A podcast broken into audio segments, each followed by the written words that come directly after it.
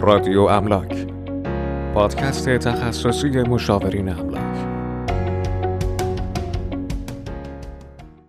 سلام می‌کنم خدمت شنوندگان عزیز رادیو املاک. امیدوارم که حالتون خوب باشه. با یه پادکست دیگه از سری پادکست های رادیو املاک خدمت شما هستیم. خب موضوع امروز ما سند ملکی ششدانک هستش.